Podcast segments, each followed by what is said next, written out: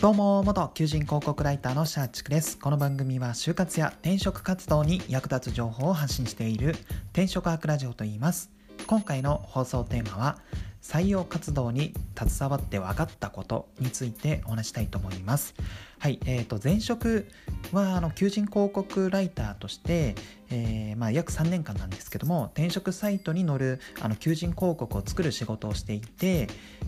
えー、今の仕事では、えー、その勤め先の温度メディアの運営をしているんですけども、まあ、その温度メディアの、まあ、新メンバーを雇おうっていうところで、えー、まあ私自身まあ、求人広告ライターやってきたので、まあ、その採用活動に携わることになりまして、まあ、そこで得た気づきこの求人広告ライターの場合って、えー、転職サイトの、えー、社員として求人広告ライターあライターとして求人広告を作っていたんですけども、まあ、今はそのえー、企業募集企業側の人、えー、人として、まあ、求人広告を作るという立場で、まあ、携わることになって、まあ、そこで得た気づきというのを、まあ、ちょっとありましたのでお伝えしようかなと思います。はい、で、えー、気づき分かったことに関して言えば、えー、2点ありまして1つ目は社内事情で社内事情でできないことが多い実現できないことが多いということ、えー、2つ目はこれはもう今勤めてる会社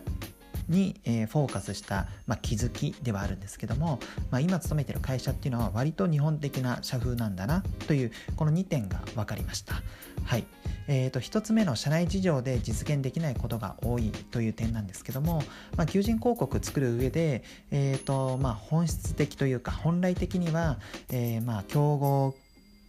求人とか、まあ、その転職市場を踏まえて、えー、給料の設定だったりとか、えー、まあ、あとはそうですね採用要件。まあ、どんなスキル経験を持っている人を採用すべきかとか、えー、とその求人広告の何でしょうこのコンセプト。まあ、誰の誰をターゲットにしてそのターゲットに対して何の何を伝えるのか何を PR として、えー、言うのかみたいなところを、えー、考えたりするんですけどもそうですね。このいざこの求人広告を作るってなった時にそうですね。この給与だったりとかあとはその求人コンセプトというかそういったところを、えーとまあ、上長に話すと、まあ、上長はいいんだけども、まあ、その社長の考えを踏まえるとほぼ無理みたいなところが多くて、まあ、ちょっとこの詳細に話すとなんかあんまり個人情報漏洩というか、まあ、その社内規定に引っかかりそうなのでそこら辺はちょっとあやふやにするんですけども、まあ、例えば給与の設定だったりとかも結構本当はもっと水準給与水準を上げた上で募集しないといけないんですけども、えーとまあ、弊社の給与体系というのが、まあ、結構年功序列、まあ、一応その頑張りは反映されるとは思うんですけども、まあ、これまでの給与体系のルールからすると少し逸脱してしまうような、えーと、金額になってしまうと、まあ、今の給与体系を踏まえると、えー、経験者募集で今回採用するんですけども、まあ、このほんこっちとしては出したい金額っていうのが今の給与体系の水準だとちょっとダメだと。まあ、要はその金額で、えー、迎え入れた場合、えー、今勤めてる人がなんか不平不満言うんじゃないかみたいなのが社長の懸念としてあって、まあ、転職、えー、市場を踏まえるとあの出すべき金額というのがこの社内の給与体系を踏まえると出せないみたいなそういったことがあったりしていて結構社内事情で、えー、この求人広告いざ作ろうとなると実現できないことが多いんだなっていうのが、まあ、一つ学びとしてありました。はい、で2つ目は、まあ、それに付随してなんですけども結構うちの会社っていうのは、まあ、ベンチャーなのかなと思いつつ割と日本的な社風まあそれはいい意味でこの年功序列というとまた語弊はあるんですけども、まあ、やっぱりその金属の円数っていうのも見ているしあとはその一度決めたことはなかなか、え、買いたくないっていうのがなんか社長の考え方としてあるようなので、まあ、そういった意味ではその変革に対して、えー、まあ、弱い。まあそれはえーと、いいふうに言えば割とこの慎重に経営をするっていうところで、まあ、着実な経営というか堅実な経営をしているっていうところもあるんですけども、まあ、この、まあ、意外と日本的な社風なんだなっていうところで、えー、と何かこの社風を変えるとか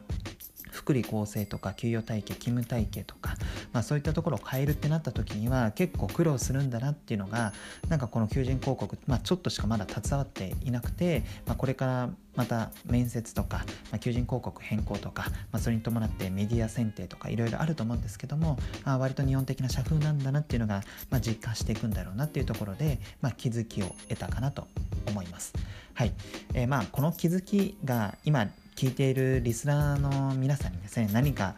役立つかっていうとちょっと正直あんまり浮かばなくて正直今回の放送っていうのは単純に直近の業務で得た学びというか気づきというのを本当にアウトプットするっていうところで、まあ、今回放送してしまったのであんまり役立つ情報はないかなと思いつつ、えー、とそうですね。まあでも結構その求人広告で失敗している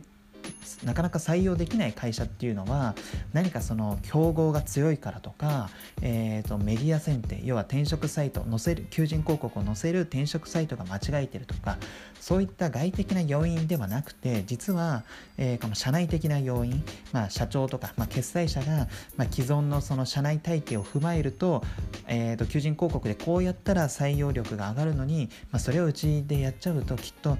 今勤めてる社員の人が不平不満言っちゃうとか、まあ、そういったところで何かこの社内ばかりに目を向けてしまっているがゆえに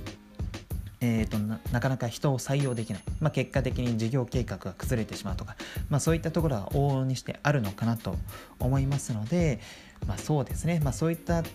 えー、採用活動に課題をかん、えー、感じている会社っていうのは、まあ、そこに原因があるのかなと思って